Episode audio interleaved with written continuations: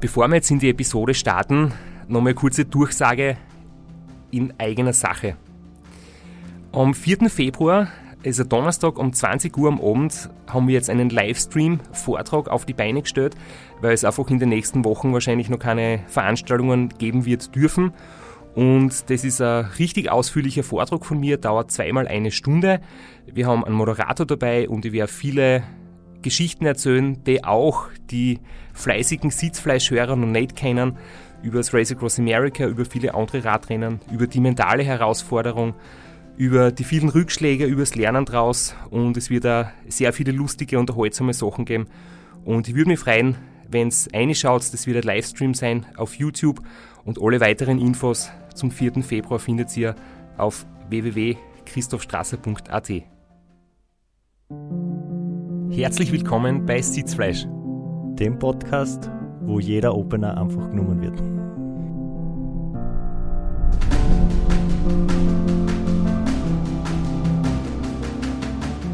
Und wo wir heute wieder über das Thema Ultracycling und Weitradl von reden und nicht nur in Flo Kraschitzer zu Gast haben, sondern auch Ultraradfahrer und Autor David Misch.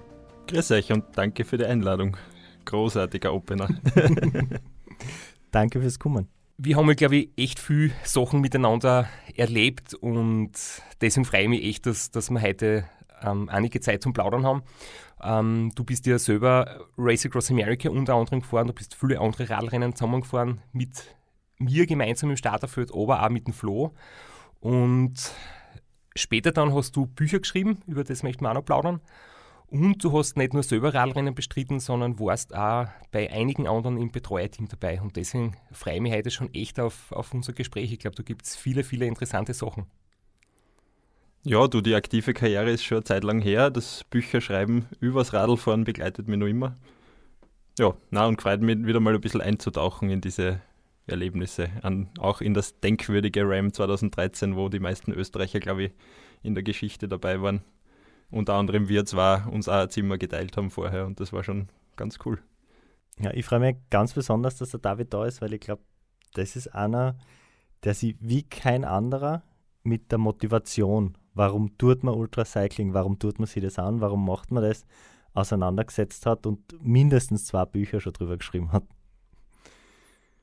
Du ja, ich frage mich eh oft, warum mich das Thema Motivation so begleitet hat. Ich glaube, ein Thema ist, dass ich selber immer ein bisschen Schwierigkeiten gehabt habe, nicht mit der Motivation, aber mit meinen Emotionen vielleicht auch beim, beim Radlfahren. Also vielleicht ein bisschen zu pessimistisch war oder nicht unbedingt so, so grundoptimistisch, wie jetzt der Straps zum Beispiel äh, ans Radlfahren herangeht. Von dem her war es immer ein zentraler Punkt, wie kann ich jetzt die 50 Stunden Training pro Woche übersetzen auch in die Psyche, die man beim Rennen braucht, was nicht immer gelungen ist, aber umso mehr fasziniert es mich irgendwie auch in die Köpfe der anderen Sportler reinzuschauen.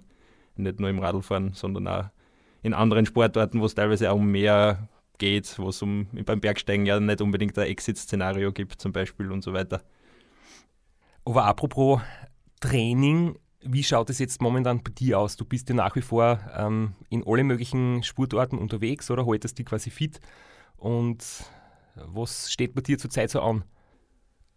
Du, ich trainiere, ich meine, ich habe jetzt mittlerweile Familie und beruflich auch einige Aufgaben mehr, aber ich trainiere trotzdem fünfmal in der Woche. Also wahrscheinlich für einen Hobbysportler noch immer recht, recht ambitioniert. Radlfahren, Laufen, Berglaufen, Bergsteigen, Berggehen und so weiter.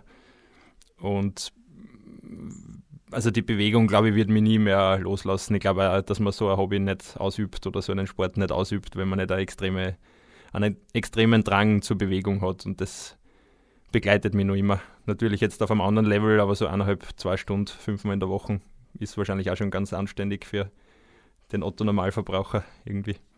Vielleicht können wir das gleich nutzen und kurz über deine aktive Karriere sprechen. Du kommst vom Triathlon, vom Ironman und wie bist du dann überhaupt zum Ultracycling gekommen?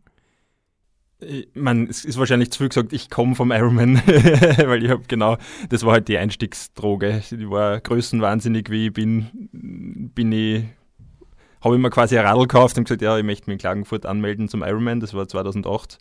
Und einfach um zu sehen, ob das halt schaffbar ist für mich. Und habe vier Monate, fünf Monate vorher das erste Mal mehr oder weniger bin ich am Radl gesessen, acht Monate vorher die erste Kraulbahn geschwommen und bin dann dort in, in elf Stunden irgendwie ins Ziel gekrochen, aber eigentlich doch so gut beieinander gewesen, dass ich mir gedacht habe, hm, könnte ja auch mehr, mehr gehen oder man könnte sich noch ein bisschen mehr herausfordern. Und dann zwei Jahre später war das erste 1000 Kilometer Rennen, wo wir drei dann auch die Lanzen gekreuzt haben oder die Schwerter gekreuzt haben, wo ich dann ungefähr, weil jetzt muss ich es nachrechnen, 16 Stunden nach dem Straps, glaube ich, als Vorletzter ins Ziel gefahren bin mit einer schweren Bronchitis. Und ja, dieses der hat ja auch nicht so besonders gut gegangen, wenn ich mich erinnern kann. Mir ist auch sehr schlecht gegangen. Uh, wir sind gemeinsam ein Stück durchs Geiltal gefahren und dann hast du mich auf einer leichten Kuppe, ich kann mich noch erinnern, abgehängt und ich habe dich nie mehr gesehen, erst im Ziel wieder.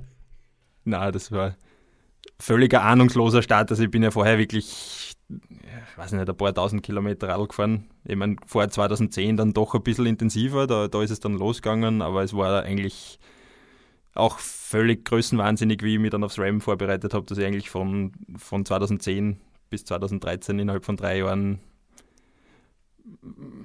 ist nicht sehr viel Zeit vergangen, um sich vorzubereiten und Erfahrungen zu sammeln. Und es war ja das erste Rennen. Rennen. Ich habe keine Radlfahrerfreund gehabt eigentlich. Aber du musst jetzt kurz dazwischen grätschen, ähm, damit jeder weiß, worum es jetzt so geht. Das war der Glocknerman 2010. Genau. Wo man Graz, Großglockner, zwei Runden, beziehungsweise zwei oder eine, das kann man sich unterwegs aussuchen. der Flo lacht schon. Und dann wieder Retour nach Graz und das sind halt etwa 1000 Kilometer. Und bei dem Rennen waren wir wirklich alle drei am Start und wir haben jetzt vorher schon geplaudert, ich habe es gar nicht mehr so genau gewusst. Wir sind wirklich zu dritt. Bei dem Rennen hat sie damals noch kein Windschattenverbot gegeben. Das heißt, es war quasi wie ein Radmarathon. Fährt man in der Gruppe weg. Und wir sind die ersten beiden Berge alle zusammen gleich in der Spitzengruppe gefahren. Also der Flo hat es mit schnellen Starts immer schon gut kennen. ja, die schnellen Starts habe ich durchgezogen bis, bis heuer. Aber ähm, es war ganz cool, da dabei zu sein, einfach in der großen Gruppe als, als Rookie mit Christoph Strasser hat schon einen Namen gehabt, da einfach mitzufahren, dabei zu sein mit 190 Puls über die Sobot, einfach nur um in der Gruppe zu bleiben. Äh, Du hast aber oben auf der Sobo eine kurze Pause gemacht und die Gruppe ziehen lassen. Genau, ja. Also ich glaube, ich bin nicht ganz so schlecht veranlagt. Ich bin da eigentlich relativ locker aufgefahren. Ich glaube, es waren echt so 145, 150 Maximum Puls, was eigentlich ganz gut gewesen wäre. Und dann bin ich oben, habe den, den Horrorfehler gemacht, meine Windweste anzuziehen und stehen zu bleiben, weil ich mir gedacht habe, da werden ja alle stehen bleiben beim 1000 Kilometer Rennen. Hätte man wahrscheinlich auch mal ein bisschen googeln können, wie das so abläuft dann war ich am Ende der Einzige, der stehen geblieben ist und bin gleich mal hoffnungslos abgerissen. Und jeder, der sich mit Radlfahren ein bisschen auskennt, weiß, dass man in einer, in einer Situation, wo man eine Gruppe vor sich hat, natürlich nie mehr, nie mehr zubekommt. Und das ist mir dann auch passiert. Gott sei Dank habe ich dann den Flo irgendwann einmal geschnappt, der später abgehängt worden ist und wir sind dann ein bisschen gemeinsam gefahren. Aber das war halt so die erste Erfahrung, wo die mich Demut gelehrt hat beim Langstreckenradfahren. Und unsere Entwicklung hat dann ziemlich gegenläufige äh, Wege genommen, weil ich kann mich dann erinnern, das ist im Juni, Juli oder Mai, wann ist der Glocknamen? Juni, Juni. Juni. Uh, und dann im September der Klassiker in Hitzendorf, da sind wir wieder gemeinsam am Start gestanden. Und ich habe damals noch so einen alten Radlcomputer gehabt. Da hat's noch, kann ich mir kein Garmin leisten können, hat es noch nicht gegeben. Und mein letzter Trip war einfach nur original der Kilometerstand vom Glocknermann. Ich bin zwischen Glocknermann und Hitzendorf 24 Stunden nicht mehr am Radl gesessen und du hast da schon große Pläne fürs Ram gehabt. Genau, ja, es war also heute kann ich mir irgendwie nicht erklären, wieso ich, wieso ich da so optimistisch war, dass es sofort eigentlich im, im, Kopf, im Kopf war, das RAM. Witzigerweise habe ich das RAM ja auch schon 15 Jahre vorher im Kopf gehabt, weil ich echt mich noch erinnern kann, dass ich einmal im Auto gesessen bin auf dem Weg zum Heirigen mit meinen Eltern und den, den Bericht über den Wolfgang Fasching wir da gehört haben, wo er mit dem gebrochenen Schlüsselband dann irgendwie nur auf, den zweiten Platz gefahren ist. Und das ist, glaube ich, wirklich so ein Schlüsselmoment, an den ich mich jetzt noch erinnern kann, wo dieses Rennen eigentlich verankert war im Kopf. Und es ist irgendwie wirklich schon beim ersten Rennen ein bisschen mitgeschwebt, ob es nicht möglich wäre, vielleicht irgendwann dorthin zu kommen. Und ich habe eigentlich gewusst, dass das wenn ich das nicht relativ kurzfristig probiere, das wahrscheinlich mit, mit Familienplanung und Lebensplanung generell einfach nichts mehr werden wird bei mir. insofern hat es jetzt nicht wirklich Zeit gegeben, das fünf Jahre oder zehn Jahre vorzubereiten mit 24-Stunden-Rennen, sondern es war schon so ein bisschen auch das mittelfristige Ziel. Und Hitzendorf war dann der erste Podestplatz, da habe ich vorher auch zwei Monate eigentlich nichts trainieren können und war in China arbeiten, also eher schlechte Bedingungen und habe dann diesen magischen 30er-Schnitt, der damals halt noch gut war bei 24-Stunden-Rennen mittlerweile vielleicht in Hitzendorf noch immer nicht ganz so schlecht ist, weil es dort relativ, relativ kurvig ist, aber jetzt wahrscheinlich auch schon weit überholt ist. Jedenfalls war das damals so der erste, das erste Zeichen, ja, ich kann ja auch einen Tag durchfahren und das sogar ähnlich schnell wie die Schnelleren im Feld. Und das war dann irgendwie nach dem Glocknermain so ein bisschen die Initialzündung, dass man gesehen hat, man kann ja auch weiterfahren im Feld irgendwie mitfahren. Und dann hast du gedacht, wenn du einen Tag fahren kannst, dann kannst du 10 auch fahren und dann gehen wir zum Ram. Ja, du. Nein, in Wahrheit war das RAM zu dem Zeitpunkt auch noch nicht wirklich Thema, weil es einfach finanziell für mich nicht darstellbar war und weil ja von Sponsoren noch keine Rede war und, und so weiter. Der nächste Schritt war dann 2011 das Race Around Austria und eigentlich war dort dann der Punkt erreicht, da war ich dann wieder am, am Podest, eigentlich gleich beim ersten Antritt und mir ist körperlich extrem gut gegangen dort im Vergleich zum Glocknermann, wo ich wirklich, wirklich am Sound war. Äh, Im Ziel bin ich beim Restaurant Austria eigentlich mit dem Gefühl abgestiegen, ich könnte jetzt nur locker weiterfahren. Und das war irgendwie dann so der Punkt, wo ich mir gedacht habe, okay, man soll es wirklich angehen mit Sponsorensuche und man könnte es ja wirklich tatsächlich probieren, in einer, weiß nicht, in zwei, drei Jahren dort einmal am Start zu stehen. War natürlich eine Riesenhilfe, dass ich bis zu dem Zeitpunkt dann schon mit, mit dem Straps relativ viel trainiert habe und so viel Know-how auch abgreifen konnte. Und wie es halt immer so ist, wenn man jemanden hat, der das Ziel schon erreicht hat, zumindest am Start gestanden ist, weil das war Anfang 2011 ist es ja noch nicht fertig gefahren, aber erst 2009 gestartet und es war dann plötzlich halt greifbar, weil man einfach jemanden, einen Trainingspartner hat, der halt schon dort war und der das erklären kann. Wir haben damals wirklich viel gemeinsam trainiert. Das war echt eine coole Zeit. Ich weiß heute noch, da waren oft so ähm, kurze SMS, morgen 9 Uhr, Radetzky-Brücke, Fragezeichen. Ähm, ja, passt, morgen 9 Radetzky-Brücken. Ich bin dann um halb neun daheim aufgewacht und mir gedacht, hoppala, das wird knapp und habe dann irgendwie einen Kornspitz geschnappt und bin um 9 dann pünktlich dort gewesen. Ähm, das ist halt etwas, was mir heute zum Beispiel jetzt im Moment ein bisschen abgeht. Diese Trainingskollegen, in, in denen wir eben früher einfach viel waren, da war eine größere, eine größere Community. Da waren wir in Graz sehr viele, die den Sport wirklich auch betrieben haben. Und gegipfelt hat ja eigentlich das, ähm, ich sage jetzt einmal, die österreichische Armada und, und die die Kultur im Langstreckenradsport, die sich da in Österreich zu der Zeit so stark gebildet hat, dass wir beim Race Across America 2013 sieben Österreicher am Start waren. Das war wirklich unglaublich und ich glaube, da haben wir schon bis zu einem gewissen Grad, jetzt natürlich, es waren nicht alle beste Freunde, wir haben doch mit einigen Leuten viel Kontakt gehabt und sie gegenseitig austauscht und von gemeinsam trainieren bis hin zu sie gegenseitig zu Sachen befragen oder sich weiterhelfen. Ähm, das hat, glaube ich, echt für alle ziemlich viel gebracht. Definitiv, ja. Also, ich meine, ich kann es jetzt, bin nicht mehr so in der Szene, aber damals war es halt wirklich so, dass das ein, ein sehr freundschaftlicher Konkurrenzkampf war und dass es plötzlich in Graz äh, war es nicht mehr der einzige, sondern plötzlich waren fünf Grazer, die beim Ram am Start gestanden sind, was natürlich auch die Hemmschwelle noch einmal stark reduziert hat und man hat dann leichter den den Button gedrückt und hat es dann final quasi für sich beschlossen, weil man plötzlich nicht mehr der Einzige war. Das war definitiv eine große Hilfe, glaube ich, für, gerade für die Rookie-Starter. Ah, und ganz kurz für die Jüngeren, die nicht wissen, was ein SMS ist. Das ist, das ist so ähnlich wie ein WhatsApp, aber es ist beschränkt auf, auf Buchstaben und auf 180 Zeichen. Uh, aber wie das gelungen hat, dieses gemeinsam Trainieren, die, das Österreicher Paket am Start, das hören wir uns jetzt an. Wir hören jetzt der Situation, wir greifen jetzt schon ein bisschen vor, das war mitten im Rennen, aber das soll einfach den Teamgeist unterstreichen, der da zwischen Österreichern geherrscht hat. Und zwar hat der Franz Wintersberger zu der Zeit gerade im Anstieg zum höchsten Berg des Rennens eine Videonachricht ins Internet gestellt. Franz, 150 Meter über, also unterm höchsten Punkt, dem Wolf Creek Pass. Das ist der höchste Punkt vom Ram. Du wolltest nur irgendwas loswerden.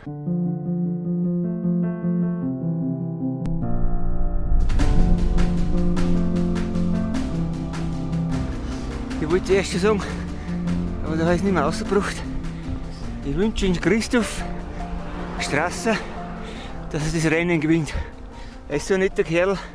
Ich schicke ihm die restliche Energie, was ich noch habe, dass er es gewinnen kann. Also wenn ich das heute her, jetzt ist es vor sieben Jahren gewesen, ich habe jetzt wieder ähm, Gänsehaut und fast feuchte Augen. Ähm, der Franz war ja da quasi wirklich komplett außer Atem auf 3000 Meter dünne Luft und ähm, er hat mir da eben so eine wirklich coole Nachricht geschickt, das, das war eigentlich unglaublich. Das habe ich dann, glaube ich, zwar erst zeitverzögert, zwei, drei Tage später ähm, ist mir irgendwie vorgespielt worden, aber das hat mich in dem Moment noch nicht echt noch einmal unglaublich inspiriert, nochmal mein Bestes zu geben. Es ist auch definitiv, das ist glaube ich auch was, was man sehr schwer nur transportieren kann oder das hört sich immer so ein bisschen nach Floskeln an, weil man sich einfach nicht vorstellen kann im, im Leistungssport, dass man da großartige Emotionen für den Gegner oder den Konkurrenten haben kann. Aber es war ja auch 2015, ist jetzt wieder ein bisschen ein, ein Themenwechsel, aber wie der Sevi Zotter gewonnen hat und du ausgeschieden bist, war, war in der Crew dabei und eins unserer großen Probleme war wirklich, dass wir Sorge gehabt haben, dass der Sevi, der halt dein Trainingspartner war, einen riesen Einbruch hat, wenn er erfährt, dass du aus dem Rennen draußen bist. Also das war so weit, dass wir es ihm eigentlich einmal die nächsten 1000 Kilometer verschwiegen haben, dass du schon ausgeschieden bist, bis du dann irgendwann einmal selber am, am Wegesrand gestanden bist oder wir gewusst haben, du wirst bald am Wegesrand stehen und dann haben wir es ihm natürlich sagen müssen. Aber das ist schon definitiv echt ein magischer Augenblick gewesen und ich, ich, ich, weiß es bei mir jetzt noch, wie ich ins Zug gefahren bin 2013 und wie ich dann an unsere WG gedacht habe in Borrego Springs. Das war schon auch wirklich bewegend, dass du halt das Rennen in Rekordzeit gewonnen hast und ich dann diesen Rookie of the Year eingefahren habe. Das war schon, war schon einfach irre, dass man sich auch für den, für den Kollegen einfach genauso freuen kann. Bei aller, natürlich hätte ich die ja gern geschlagen, war weit davon entfernt, aber es ist nicht so wie in der Pro Tour, wo man sich das wahrscheinlich nicht so vergönnt, sondern es ist schon noch in, von dem her sicher familiärer, diese Szene. Vielleicht machen wir noch einen kurzen äh, Rückgriff. Wir waren jetzt 2011 in deiner aktiven Karriere, Race Around Austria, Stockerplatz. Wie hat es dann von da weiterentwickelt bis zum Start 2013?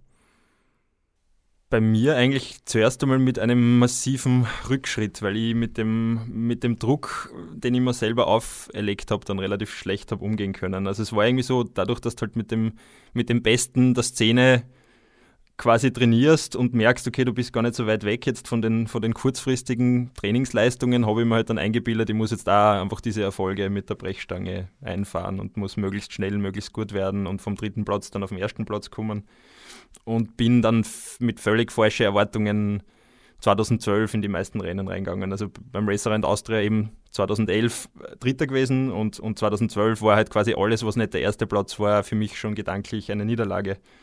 Und war natürlich völlig vermessen, weil das immer vom, von den Konkurrenten abhängt und, und vom Verlauf des Rennens. Und ich bin dann nach 800 Kilometern ausgestiegen am zweiten Platz nach einem kurzen Tief, das eigentlich immer in jedem Rennen kommt, aber ich habe in dem Moment überhaupt nicht, nicht, war nicht in der Lage, das zu verarbeiten irgendwie, dass halt auch bei mir dieser Einbruch kommt, so wie er klarerweise in jedem Rennen kommt. Und das war es mir danach irgendwie gar nicht wert mehr, um einen vierten, fünften, sechsten Platz zu kämpfen, was natürlich völlig, völlig der falsche Zugang war in dem Moment. Also das war eine Phase, wo es durchaus auch so sein hätte können, dass ich meinen, meinen Ram-Traum quasi begrabe, weil ich, weil ich mir denke, dass dass sie das nie ausgehen wird oder wie auch immer. Und war auf jeden Fall so, dass man dann die Gedanken noch, noch ordnen musste bis 2013, was mir dann Gott sei Dank gelungen ist, irgendwie den Drucker wieder ein bisschen rauszunehmen und, und das dann wirklich mit einem guten Geisteszustand quasi zu fahren, das Rennen. 2012 hat es in anders, ähm, einen anderen Rückschlag eigentlich gegeben, und zwar beim Race Around Slovenia, ja. das eigentlich für mich damals wirklich so das Lieblingsrennen war. Ähm, und ich behaupte mal, ich bin 2012 am absolut höchsten Level angekommen. Da habe ich einfach wirklich von der Fitness her und, und von der, einfach von der Leistungsfähigkeit her irgendwie so mein, mein Zenit irgendwie erreicht. Und da war ich wirklich gut beieinander und im Training ähm, war es für mich einfach, wenn wir gemeinsam gefahren sind, fast nicht möglich, dich abzuhängen. Also du bist wirklich, da waren wir mehr oder weniger auf einem Level. Und dann hast du 2011 beim Racer in Slowenien super Leistung gebracht. Und 2012 habe ich mich erkundigt, wie nach ein paar Stunden unterwegs war, am, in der Morgensonne oder am Vormittag war es dann, ähm, wie es dir geht, wo du bist, wie, welche Platzierung du hast und dann habe ich irgendwie erfahren, dass du ausgestiegen bist. Und das war so was, ich mir gedacht habe, das, das gibt es nicht. Du bist voriges Jahr gut gewesen, heuer bist definitiv fitter und bist aus dem Rennen ausgeschieden. Das war irgendwie auch so, oder? Dass, dass du mehr erwartet hast und dann irgendwie nicht zufrieden warst, so wie es gelaufen ist. Genau, das war, also es waren eigentlich eh diese zwei großen Rennen. Das, das Race Around Slovenia war chronologisch vorher, das ist im Mai.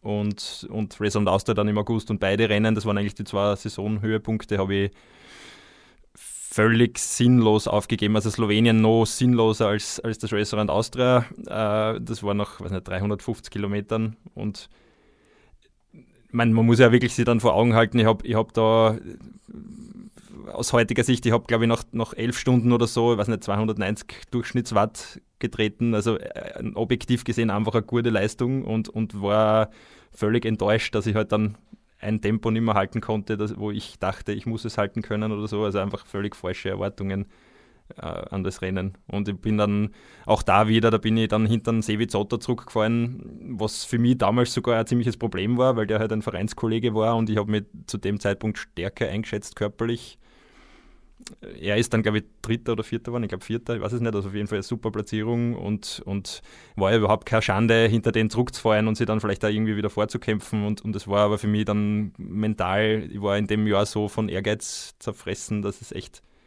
echt schwierig war, also dass ich gerade mal vielleicht nur verziehen hätte, gegen dich zu verlieren, aber und gegen ein, zwei andere vielleicht, aber, aber nicht, ja, völlig vermessene vermessenen Ehrgeiz im Vergleich zu der Zeit, die ich schon trainiert habe, weil ich war ja noch immer ziemlicher, ziemlicher Anfänger im Vergleich zu anderen Leuten, die halt schon 15 Jahre in der Szene waren und dementsprechende Umfänge trainiert haben und so. Du hast das kurz angesprochen, ich möchte da vielleicht äh, kurz, kurz einwerfen. Das war ja die Phase, wo der URC Veloblitz, der erfolgreichste Langstrecken-Radsportverein der Welt war, mit prominenten Mitgliedern wie David Misch, Severin Zotter, Christoph Strasser Florian Kraschitzer, Martin Buchberger nicht, nicht zu vergessen. Also das war wirklich eine, eine Zelle, wo sie zu der Zeit einfach Mitte des letzten Jahrzehnts das geballt hat in, in Graz.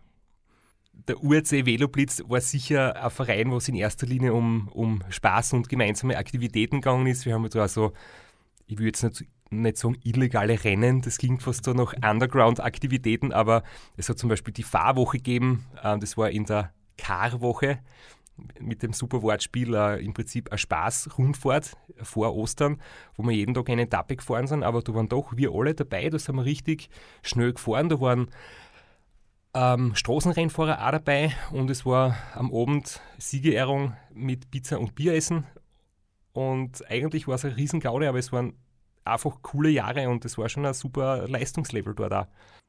Uh, zurück zu deiner Karriere. uh, aber das klingt ja doch dramatisch. Wie hast du dich dann da wieder rausgeholt aus dem Motivationsloch und dich dann, also nach zwei solchen Ergebnissen, sich dann zu entschließen, ich nehme jetzt einen Haufen Geld in die Hand und fahre nach Amerika. Wie hast du den Sprung geschafft? Was war da ausschlaggebend? Also zwei Dinge. Erstens einmal den, den eigentlichen Entschluss hat dann meine Frau getroffen, die dann quasi den, den Bestellbutton gedrückt hat beim RAM und das Startgeld von, ich glaube, 3000 Dollar überwiesen hat.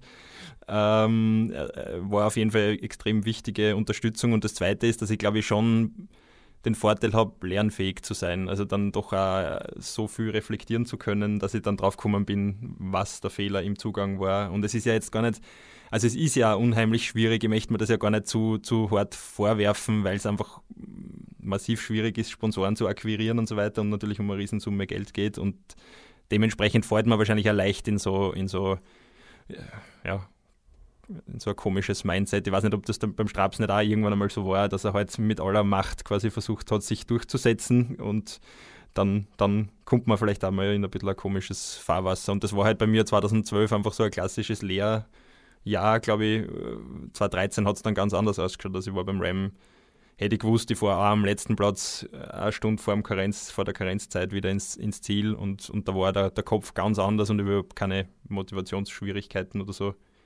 mehr gekannt. Also das hat sich, glaube ich, von dem her auch ausgezahlt, lieber das Lehrgeld in Österreich zahlen, als, als dann beim ersten und einzigen Antritt in Amerika. Aber das heißt konkret, du hast so oft hin und her geschwankt, oder? Ja und na und soll ich und soll ich nicht. Und du hast überlegt und bist vor lauter Überlegen zu keiner Entscheidung gekommen. Und dann hat die Claudia irgendwann gesagt, Schluss jetzt, ich weiß, dass du das willst und du fährst jetzt zum Punkt, oder?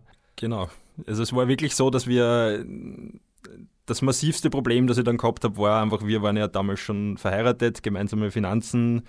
Es war klar, ein großer Teil von diesen 30.000 Euro Kapital werden äh, nicht über Sponsoren, sondern über meine eigene, meine eigene Handkasse quasi zu zahlen sein, weil ich ja 2012 halt nichts erreicht habe, außer ein paar nette, unbetreute Rennen zu fahren, die halt Abenteuer waren, aber sicher nichts für Sponsoren Relevantes. Und von dem her habe ich mir dann gedacht, okay, ist es wirklich sollte man wirklich so weit gehen, dass man halt quasi vom gemeinsamen Konto dann, was auch immer, 20.000 Euro an einen amerikanischen Rennveranstalter oder eine Wohnmobil, einen Wohnmobilverleih überweist. Und da war die Claudia dann einfach so, dass sie gesagt hat, na, das ist ja für uns beide und das ist für uns beide spannend. Sie war dann auch Teamchef beim Rennen, sie war immer dabei bei den Rennen und das war schon auch ihr zu verdanken, glaube ich, sonst hätte wahrscheinlich die Vernunft, oder ich meine, es hätte mir wahrscheinlich trotzdem nicht loslassen, das Rennen, aber die Vernunft hätte vielleicht gesiegt, es nicht zu machen. Also so gesehen kannst du sehr dankbar sein, weil wahrscheinlich wird es jetzt da, nicht so dastehen, sondern wirst du denken, ma, hätte ich doch, wäre ich doch, wie wäre es ausgegangen, wenn ich, wenn ich mich traut hätte? Definitiv, ja. Also ich glaube, es wäre, ich möchte nicht tauschen. Es gibt ja wirklich super Fahrer wie ein Patrick Grüner, der, der extrem viel geleistet hat und viel mehr Erfahrungen gesammelt hat wie ich und dann in Amerika aufgrund eines blöden Zwischenfalls dann ausgeschieden ist und ich würde nicht tauschen wollen mit jemandem, der das Ziel anstrebt und so hart anstrebt, wie wir alle das wahrscheinlich anstreben müssen und das dann nicht erreicht. Also von dem her bin ich wirklich froh, dass ich es gemacht habe, weil sonst wäre es wahrscheinlich ein großes Loch quasi in meiner Psyche oder ein großes Wenn- und Aber-Spiel, das nur immer stattfinden wird. Wir haben in der, in der ersten Staffel haben wir Die Ram, also jetzt nicht abgetan, nicht falsch verstehen, aber wir haben so gesagt, das war so wirklich Low Budget am, am unteren Limit, was man einsetzen muss, um es noch vernünftig zu schaffen. Du hast zum Beispiel keine Mediencrew dabei gehabt. Mhm. Und hast jetzt, der Straps hat, hat das so gesagt, es gibt nur A2 Handyfotos von dir am Radl und die können überall passiert sein. Genau. Na und noch, noch, immer noch waren es, äh, müsste jetzt das Finanzministerium fragen, aber ich glaube, es waren trotzdem 25.000 Euro in der Richtung. Also das unter dem kommt man, kommt man fast nicht weg, wenn man jetzt nicht sehr viel Material und, und Ernährung und so weiter von Sponsoren bekommt. Und ich habe ja relativ viel zukaufen müssen. Also ich habe schon Ausrüstungen, Ausrüstungssponsoren und so gehabt bis zum gewissen Grad, aber 25.000 Euro, Euro waren es dann am Ende doch selbst in der Minimalausführung. Aber es ist sehr spannend, das so zu hören, weil wir kennen im Prinzip das jetzt so, wie es bei mir abläuft. Da sind drei Betreuerautos, insgesamt elf Betreuer, die sich halt in einem gewissen Zyklus, das haben wir auch schon besprochen, abwechseln. Das heißt, ähm, zweimal Wohnmobil, drei Jungs im Medienauto und drei und drei in der Betreuer-Tag- und Nachtschicht. Du hast das ja mit zwei Autos gemacht und acht Leute, gell? und ich glaube, das sind eigentlich die zwei ähm, Konzepte, die erwiesenermaßen gut funktionieren. Und wenn ich immer gefragt wird, wie viel es kostet, sage ich ca. 50.000 Euro in dem Ausmaß, wie Sie machen. Und ich glaube, das ist schon interessant für jemanden, der über das nachdenkt, zu erfahren, dass es mit der Hälfte des Budgets auch gut geht. Und ich habe sie das wirklich sehr souverän und im Endeffekt organisiert und finanziell natürlich sehr viel Geld, aber doch eher überschaubar, als, als wenn du das Doppelte und 50.000 Euro investierst. Genau, ja. Ich meine, man muss schon sagen, dass ich habe es dann gesehen, 2015 bin ich ja in der Crew mit drei Autos mitgefahren und es ist schon ein massiver Vorteil gewesen, glaube ich, und erhöht die Sicherheit dann einfach auch. Also es wäre natürlich vieles gewesen, was wünschenswert gewesen wäre. Wir haben beim Pacecar nach 40 Kilometer einen massiven Reifenschaden gehabt zum Beispiel und ich bin halt dann unbetreut in die Wüste gefahren. Gott sei Dank hat mir dann der Gary Bauer, ein anderer Österreicher, mitbetreut. Also ich habe von denen halt Wasserflaschen abgreifen können und so das passiert da halt nicht so leicht, wenn du nur ein Auto mehr hast. Ähm, Andererseits habt ihr das dritte Auto nicht braucht, weil du bist am Radl gesessen und nicht an der Tankstelle und hast nicht Wasser getankt.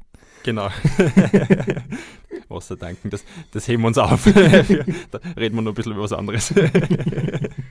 Aber apropos ähm, irgendwie ohne Auto unterwegs sein, das ist mir echt noch so gut in Erinnerung. Wir sind ja gemeinsam vor dem Ram 2013 ähm, nach Italien gefahren. Da hat es erstmals ein neues Radlrennen gegeben, das Race Across Italy. Das war im Mai, also super Vorbereitungsrennen, circa fünf Wochen vor dem, vor dem Start in Amerika. Und wir haben viel gemeinsam trainiert. Wir waren beide gut in Form und wir sind dort oben gefahren. Der Unterschied war nur, wir waren zwar beide eine Woche unten, nur wir zwei, haben uns noch auf der Strecke irgendwie umgeschaut und, und die Strecken teilweise im Training etwas abgefahren. Nur am Tag vor dem Rennen ist noch ein Flugzeug in Rom gelandet, wo zwei meiner Betreuer ausgestiegen sind. Und ich habe quasi unten ein Zwei-Mann-Team gehabt für das Rennen, das 650 Kilometer lang war. Und du bist das ohne Betreuer gefahren, sprich ohne irgendwen. Das heißt eigentlich unsupported, wobei die unsupported Rennen damals noch nicht so ähm, etabliert waren oder das war eines der ersten, wo quasi einfach das gemischt worden ist, wo unsupported und die, die klassische betreute Disziplin zusammengeschmissen worden sind in einen Topf. Genau, ja. Und äh, eigentlich muss man sagen, ich habe eine Ausnahmegenehmigung erst äh, erbitten müssen, weil es eigentlich aus Sicherheitsgründen gar nicht erlaubt gewesen wäre. Und es war halt ein amerikanischer äh, Organisator und der hat das irgendwie dieses, diesen Heldentum, dass man da ohne Betreuer Auto fährt, dann so gut gefunden, dass er mir ausnahmsweise erlaubt hat, quasi mit dem Betreuernachteil trotzdem zu starten. Irgendwie war es aus dem Grund erstens einmal natürlich auch um Urlaub zu sparen, weil alle Betreuer bei mir halt durchs RAM schon ausgereizt waren. Und auf der anderen Seite wollte ich es echt nochmal mit mir ein bisschen ausmachen. Also ich habe mir gedacht, das wird wirklich ein netter Tag, quasi nochmal über das REM nachzudenken und 24 Stunden oder 20 Stunden mit sich allein zu sein und wirklich auch die Probleme selber zu lösen. Und das, gerade nach der Saison 2012 war das, war das irgendwie auch wichtig, nochmal sich den, dieses Selbstbewusstsein zu holen. Und deswegen war es auch wirklich schön, ohne, ohne Team zu fahren. Wobei ich jetzt da sagen muss, ich bin ja dann vom Team Strasser versorgt worden. Ich habe dann einen Reifendefekt gehabt und hätte das Rennen in dem Fall wieder nicht zu Ende fahren können, wenn ich nicht von dir ein Laufrad bekommen hätte. Also ich bin dann irgendwann einmal gestanden und du bist Gott sei Dank gerade in dem Moment vorbeigefahren, nach, weiß nicht, 250 Kilometer oder so. Glaub, und dann habe ich halt von dir Material bekommen. Das war, glaube ich, ein Speichenriss oder so. Ja, gell? genau. Also, also wirklich was Blödes, was im Rennen nicht so leicht zu, zu richten ist wie ein, ein Batschen. Ich musste noch mal kurz, kurz ähm, auch zurückdenken. Du bist ja als Erster gestartet, weil du dich der Veranstalter gesagt hast, der Einzige ohne Betreuer, den schicken wir als erstes ins Rennen, weil der wird sehr lang brauchen. Und die schnelleren betreuten Fahrer hinten noch. Und ich habe dich ewig lang nicht eingeholt, erst wie du quasi den Defekt gehabt hast. Und glücklicherweise haben wir dann das managen können, dass du mein, mein Laufradl kriegst. Ähm, und wir haben ja in der Woche vor dem Start quasi unser Trainingslager, da sind wir mal die Strecken ganz abgefahren, auch mit dem Auto und haben ein paar Verstecke gefunden, wo, wo ein paar Entschurflaschen dann für dich versteckt waren. Und die hast du dann im Rennen mehr oder weniger ähm, hervorgefischt und getrunken und, ja. und, Wasserversorgung war dann noch ein bisschen schwieriger. Ja. Nein, das war, war ganz lustig. Also gerade am, am Rückweg habe ich dann ich war ja dann am zweiten Platz äh, hinter dir, du warst weit vorn und, und am Rückweg bin ich dann wirklich runtergekupft, war froh um zwei in der Früh, dass im Busch irgendwo ein Inschuhe liegt, habe mir dann am Pass schnell mit dem Schuh versorgt und bin schnell weitergeflitzt, weil der dritte, ein Italiener, halt schon mir auf den Fersen war und das war, war ganz witzig in dem Moment. Aber ich habe es, wie du sagst, Wasserversorgung war ein bisschen ein Problem, weil in Italien ja die Geschäften alle zusperren und mehr oder weniger den ganzen Nachmittag zu haben und dann nur ganz kurz wieder offen haben und dann wieder zu haben. Und ja, da habe ich dann auch das ein oder andere Problem ausgefasst, weil ich, weil ich Flusswasser trinken musste. Ich weiß nicht, ob man das jetzt im Podcast so ausführen muss. Jedenfalls bin ich dann mit einer Wiesbauer Strasserhose vom Wendepunkt wieder, wieder zurückgefahren an die andere Küste. Du hast quasi deine ähm, Hose ähm, geopfert, dem, Hel dem Heldentum. dem Verdauungsproblem äh, und, und wie, du bist dann ja mit einer, einer meiner Ersatzhosen fertig gefahren und wo, welche Geschichte ich auch noch so super finde, du hast ja einmal müssen die was zum Essen kaufen mitten in der Nacht oder bei einem Würstelstand. Ja, genau. Und habe dann einen Hotdog und einen Kebab geschenkt gekriegt in der, in der betrunkenen Wochenendmeute in Italien, die es natürlich alle extrem lustig gefunden haben und wirklich auch sehr nett waren. Und, und ja, dann bin ich mit Hotdog weitergefahren. Na, unsupported, das ist schon ganz lustig. Wäre wahrscheinlich halt mein, mein Weg, sowas zu fahren, weil das mit dem Team mal dann doch zu stressig geworden ist. Also das war schon eine ganz, ganz coole Erfahrung. Ja. Aber jetzt einfach nur mit so als, als Fazit, bei mir ist da wirklich super gelaufen. Ich habe dort mein Zeitvorradl das erste Mal eingesetzt, das ich dann beim Ram erstmals genommen habe. Und super in Form gewesen. Ich habe hab den ersten Platz erreicht und, und du bist Zweiter geworden und, und viele andere, also alle anderen waren, waren hinter dir und jeder hat ein Betreuerteam gehabt. Du warst unsupported Zweiter. das hat schon gesagt, wie gut du drauf bist und ja, dass das einfach, das, das Rennen ist jetzt nicht so populär wie andere, aber das war eine Wahnsinnsleistung. Und ich glaube, du hast spätestens da dann die Zweifel besiegt gehabt, oder? Dass du fürs Ram gut dabei bist. Genau, ja.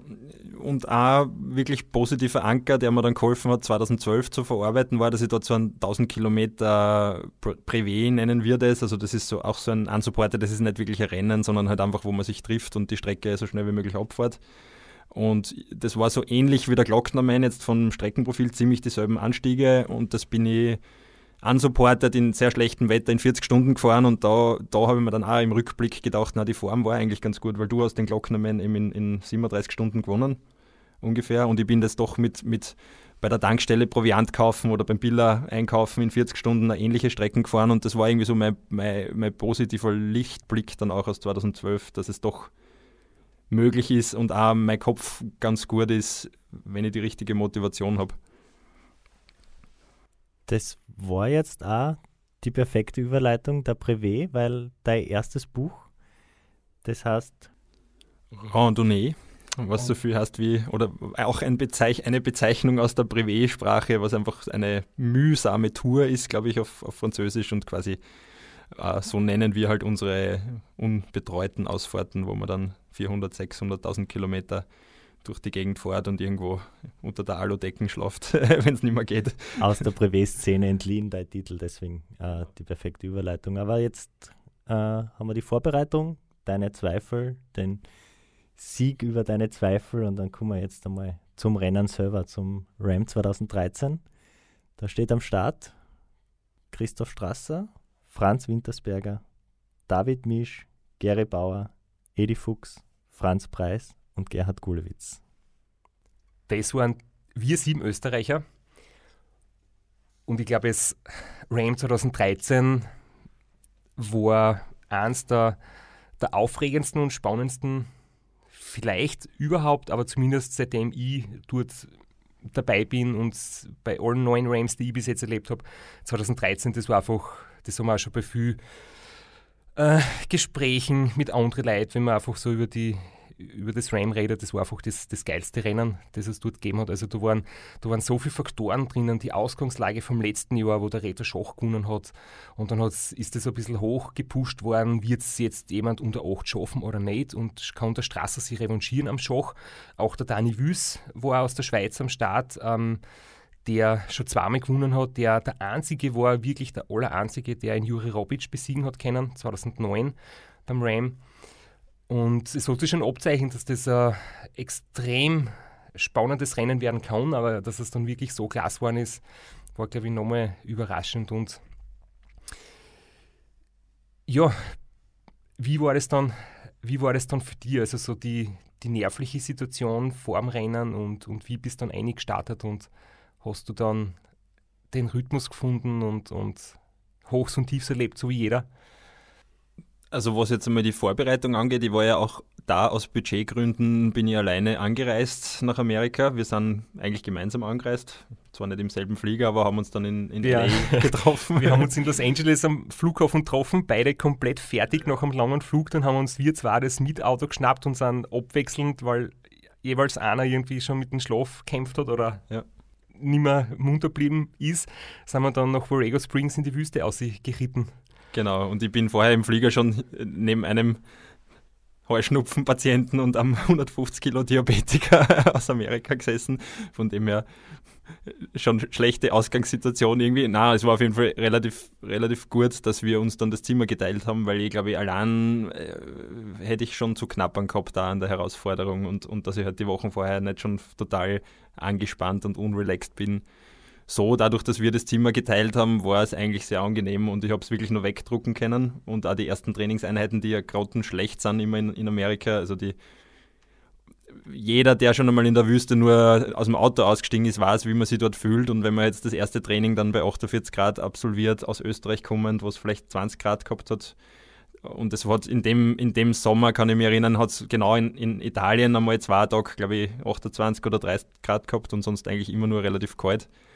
Äh, also ich glaube, ich hätte schon ziemlich die Nerven weggeschmissen. Gott sei Dank hast du dann als erstes ein bisschen den Nerven weggeschwissen, kann ich mich erinnern, weil du bist dann gekommen und hast gesagt, ah, ich glaube, ich habe eine Blinddarmentzündung und hast irgendwie auf der ersten Ausfahrt auf der Tankstelle stehen bleiben müssen. Und ich glaube, das habe ich schon verdrängt, weil eigentlich bin ich immer die Ruhe in Person, aber ja, die ersten Ausfahrten also das eine Mal, Wüste ja, sind wirklich immer war, schlimm. Das war ganz, ganz lustig irgendwie, dass du auch mal ein bisschen, bisschen Paranoia geschoben hast und es war aber auch irgendwie ganz witzig, eben, es hat, wie du gesagt hast, also das Hauptthema war echt, es hat echt geknistert zwischen Strasser und Schoch irgendwie so. Also man hat auch gemerkt in, in Borrego Springs im, im Hotel, wo viele Ram-Fahrer absteigen, da hat man immer geschaut, okay, wohnt der Schoch vielleicht auch da und rundum und um sind halt Leute gekommen und haben dich um deine Meinung und Erfahrungen gefragt und da bin ich dann Gott sei Dank auch ein bisschen so im, im Schlepptau gewesen oder ich war, ja, schön hintan, war nicht, bin, nicht, bin nicht mit mir alleine gewesen, aber habe immer schön mitreden können. Aber du warst halt einfach der, der die Aufmerksamkeit auf sich gezogen hat und das war schon ganz Das ganz Schlimmste angenehm. für mich war, der Gary Bauer ist dann eines Tages auch in Borrego Springs gewesen zum Trainieren. Der hat nicht dort ähm, gewohnt, die 14 Tage vorher, aber er erzählt, er wohnt im gleichen Motel wie der Reto Schoch und er hat mir erzählt, was der für ein riesengroßes Betreuerauto hat und er hat einen, irgend sowas wie ein, ein Pickup oder so ein, Auto, das wir eigentlich selten verwenden. Wir haben immer die Minivans. Und ich habe nur gedacht, wenn ich mir vorstelle, im gleichen Hotel zu sein wie der Reto, ich hätte, glaube ich, schon acht Tage Schlaf in Zukunft vor dem Start. Ich hätte, glaube ich, nicht schlafen können, weil mir das Thema einfach, diese Konkurrenzsituation wirklich auch so beschäftigt hat. Das, das hast du sicher auch gespürt. Aber ja, die Zeit in, in der Vorbereitung in Borrego Springs war, war schon gut. Trotzdem. Wie bist du dann selbst am Start gestanden? Also Straps Situation kennen wir aus dem Jahr. Du hast davor, 2012, zwei Rennen aufgeben, weil die Erwartungshaltung zu hoch war, weil du zu viel wolltest. Wie bist dann das Rennen 2013 angegangen? Eigentlich war es erstaunlich leicht und ich habe mir wirklich gedacht, es ist egal, was passiert. Ich probiere einfach, ich habe den Rückflug in zwei Wochen und ich probiere einfach bis dahin Radl zu fahren. Und das war eine 180 Grad Kehrtwende eigentlich. Also es war klarerweise ist man nervös, wenn man das erste Mal mit relativ wenig Erfahrung äh, am Start eines 5000 Kilometer Rennen steht, aber ich habe da überhaupt nicht diese, weiß nicht, Leistungsdruck oder sonst was gehabt. Also ich bin echt ziemlich befreit am Start gestanden, natürlich mit voller Hose, was jetzt die Herausforderung angeht, aber nicht unbedingt im, in, was Platzierungen oder so angeht. Und da hat sich ja dieses extrem starke Starterfeld geholfen. Also es waren drei ehemalige Sieger. Ich weiß nicht, ob das jemals schon vorgekommen ist. Jedenfalls drei Sieger, mit, die alle unter den schnellsten Zeiten waren. Dementsprechend war das Podest eigentlich schon relativ ausgemacht aus meiner Sicht, ist dann auch so gekommen. Äh, es waren auch unter den Österreichern. Der Edi Fuchs hat das, das Restaurant Austria dreimal gewonnen. Es waren ein paar gute Amerikaner, die, die super im Zeitfahren sind, die dann schlussendlich beim, beim Ram nicht so erfolgreich waren, aber auch sehr stark, starken Eindruck hinterlassen haben. Und es war eigentlich überhaupt kein Platz jetzt für großartige Erwartungen von meiner Seite. Also das war dann wirklich von dem her relativ, relativ angenehm dort. Und das ist halt dann die Top-Liga, wo man sich denkt, okay, da, da ist das Mitfahren auch schon, auch schon schön irgendwie. Also um es jetzt böse zu sagen, wie es der Straps machen wird, Projekt statt Rennen, oder? Ja, äh, na, sagen wir so, ich, ich, bin jetzt nicht so negativ, was diese Projektgeschichten angeht, äh, weil es ja auch nicht, nicht realistisch möglich war für mich. Also für mich war es ganz klar, ich muss es einmal fahren und da kann ich es durchfahren und wenn ich es da nicht durchfahre, dann, dann werde ich es nie mehr fahren. Von dem her ist es auch klar, dass es ein bisschen einen anderen, eine andere Erwartungshaltung geben muss. Also es, es war zum Beispiel vom Starttempo her sicher so, dass mehr drin gewesen wäre. Da kennt ihr jetzt heute hadern, aber ich weiß zum Beispiel, wie knapp ich vor dem Ausscheiden war, weil ich dann irgendwie auch im, im, in den Rockies wahrscheinlich kurz vor dem Lungenedem gestanden bin und, und es ist irgendwie relativ klar, dass es schwer ist, als Rookie dann so ans Limit zu gehen, ohne die Gefahr, dass man, dass man einfach übers Limit geht und, und von dem her, genau, war es vielleicht ein bisschen mehr Projekt, aber trotzdem noch ernsthaftes Radlfahren, glaube ich. das darf man bitte nicht falsch verstehen. Projekt ist nicht abwertend gemeint, das ist für uns einfach so ein Running Gag. Ähm, meistens fragt mich der Flo, wenn er mich ärgern will äh, oder wenn ich zum Jammern anfange, ob ich leicht ein Projekt fahren kann rennen. Aber es ist objektiv betrachtet, natürlich ist es ein Projekt, weil viel Vorbereitung, viel finanzieller Aufwand und dann halt die Umsetzung. Genau. Und es, also ich muss ja sagen, nach wie vor finde ich ja die Ram-Erzählung von vor 15, 20 Jahren, wo es halt noch abenteuerlicher zugegangen ist, auch, auch sehr reizvoll. Also das war wahrscheinlich die Phase, wo es mich sogar am meisten gefesselt hat. Jetzt ist es halt einfach gerade bei dir schon extrem ausgereizt, aber man darf halt auch nicht vergessen, dass da die Dichte an Fahrern, die das, die das so rüberbringen, auch nicht groß ist. Also man muss sagen, für die meisten ist es ja wirklich einmal ein Survival-Kampf und, und nur sehr wenige sind dann so wie du, dass das einfach relativ planbar abrufbar ist. Also da hat es in den letzten fünf bis zehn Jahren auch nicht so viele gegeben und mit meiner Zeit, die eineinhalb Tage langsamer war als deine, ist man, glaube ich, von 35 Grams wahrscheinlich 32 Mal im Podest gestanden. Also es ist nicht so, dass diese Dichte da ist, dass sehr viele Leute mit dir jetzt konkurrieren können und von dem her muss man wahrscheinlich auch realistisch bleiben irgendwie. Und 2013 hat es dann für den sechsten Platz gereicht und für den Rookie of the Year. Der Straps hat es noch ausgesucht extra. Ähm, 2016 hätte es dann sogar für einen Sieg gereicht. Da warst drei Stunden schneller als der Sieger, obwohl der natürlich eine Spur schnellere äh, Durchschnittszeit gehabt hat, weil die Strecke eine Spur länger war. Aber man sieht schon, es war eine beachtliche Leistung und ein anständiges Rennen auch also. Genau, und so, also äh, nicht falsch verstehen, man fährt in dem Jahr, wo man mitfährt und, und mein Ziel war eigentlich eh mehr dieser Rookie-Titel, nachdem er den der Straße nicht gewonnen hat. ja, der Sevi hat mir das auch schon vorgehalten. Alle sind Rookie of the Year waren meine Trainingskollegen, nur ich nicht. genau.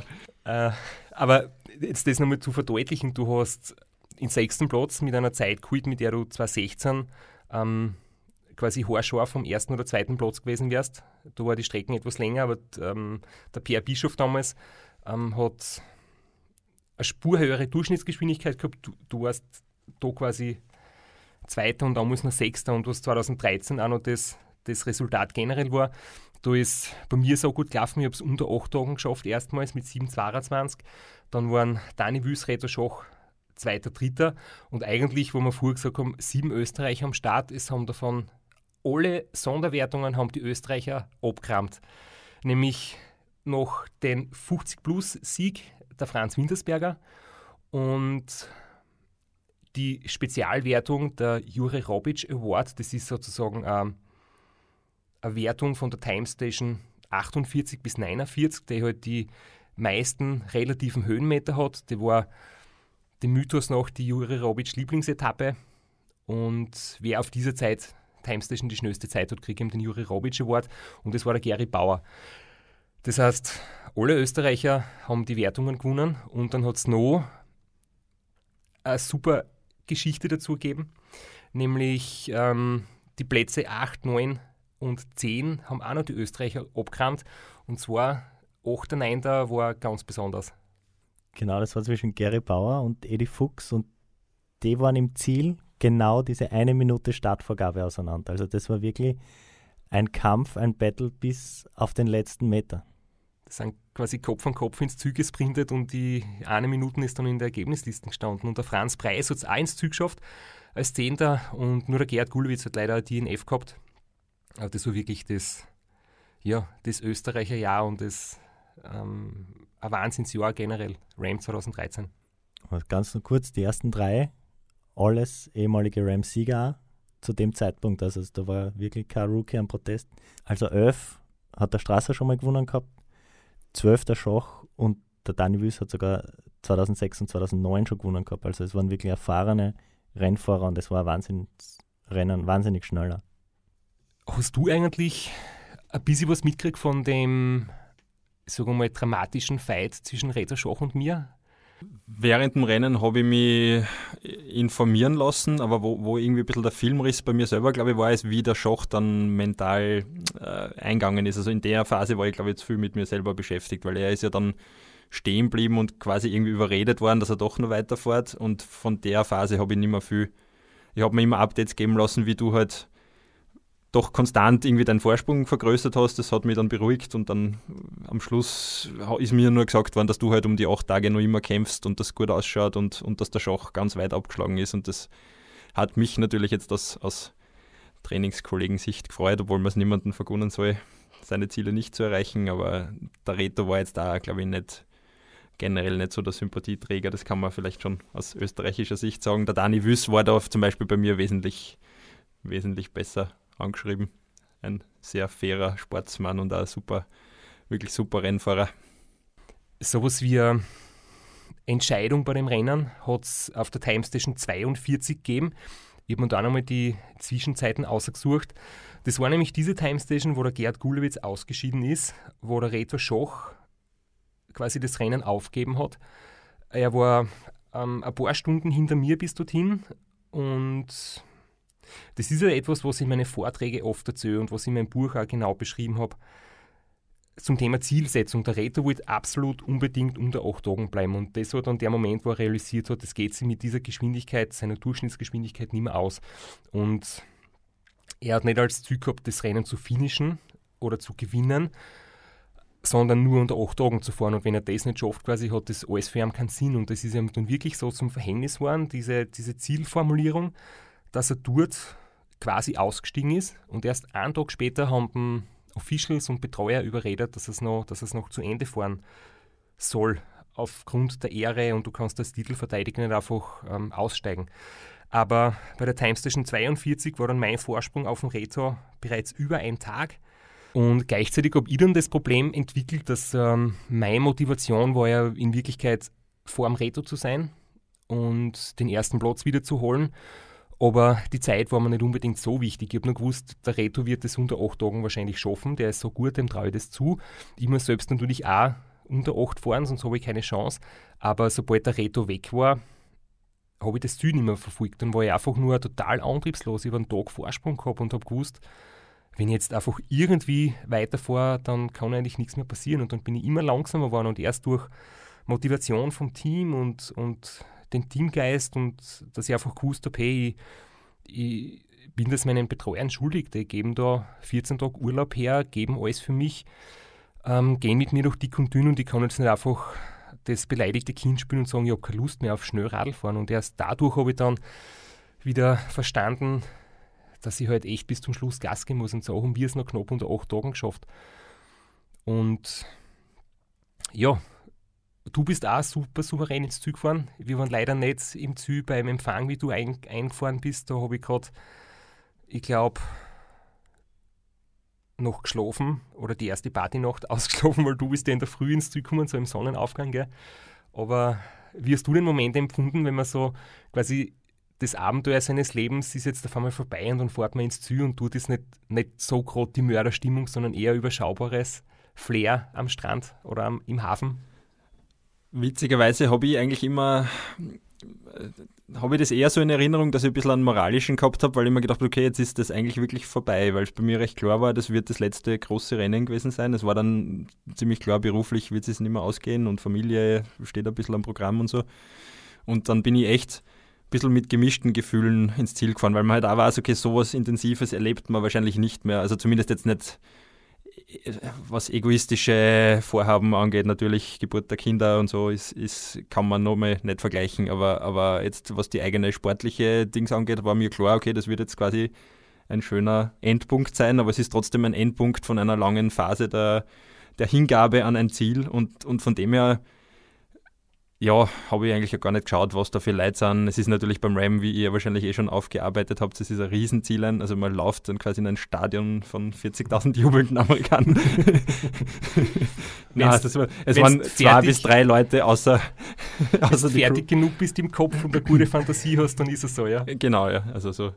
Na, es war, ich war eigentlich echt froh, wie ich dann dieses verhaspelte Zielinterview hinter mich gebracht habe und dann war der erste Weg mit den Betreuern einmal so Richtung Wasser die, die Zehen abkühlen und, und halt realisieren. Es war Gott sei Dank bei mir so, dass ich körperlich so gut drauf war, dass ich es auch einigermaßen genießen habe können, aber es ist jetzt nicht diese große Euphorie, also das kennst du ja eh logischerweise noch viel besser, dass man eher leer im Kopf ist und richtig schön war es dann eigentlich unsere, unsere Party-Nacht, die hat dann bei mir nach, nach zwei Stunden Schlafen sind wir dann in die, in die Strasser Villa gefahren mit unseren Betreuerautos und haben dort mit Team Strasser und Team Wiss äh, äh, gefeiert und dann habe ich nur einen Armdru Armdrücksieg gegen den schon zwei Tage erholten Strasser feiern können und dann ist mir dreimal die Bierdosen umgefallen im, im Schoß.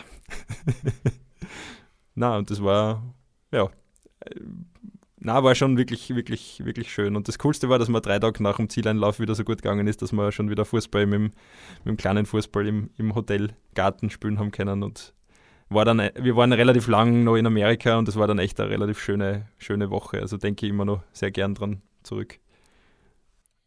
Das war jetzt David Misch, der Athlet, und David Misch, den Autor, werden wir dann in der nächsten Episode hören. Ja, wir haben uns jetzt irgendwie total in der Zeit ähm, verplaudert und ich glaube, das ist trotzdem nicht, nicht ähm, langweilig gewesen. Ähm, ich würde sagen, wir machen einfach noch eine Episode, oder? Dann, es gibt noch genug zum Erzählen. Du hast ein Buch mitgebracht oder deine Bücher und vielleicht magst du uns was vorlesen im, in der nächsten Episode und noch ein paar Erfahrungen von dir bringen und den Einspieler, den wir eigentlich vorbereitet hätten. Flo, wie, wie tun wir jetzt mit dem? Den sparen wir uns auf. Dafür nutzen wir die Chance und teasern euer gemeinsames Buchprojekt an. Das werden wir dann in der nächsten Episode auch noch ein bisschen genauer besprechen. Genau, wir haben da was Gemeinsames vor für 2021.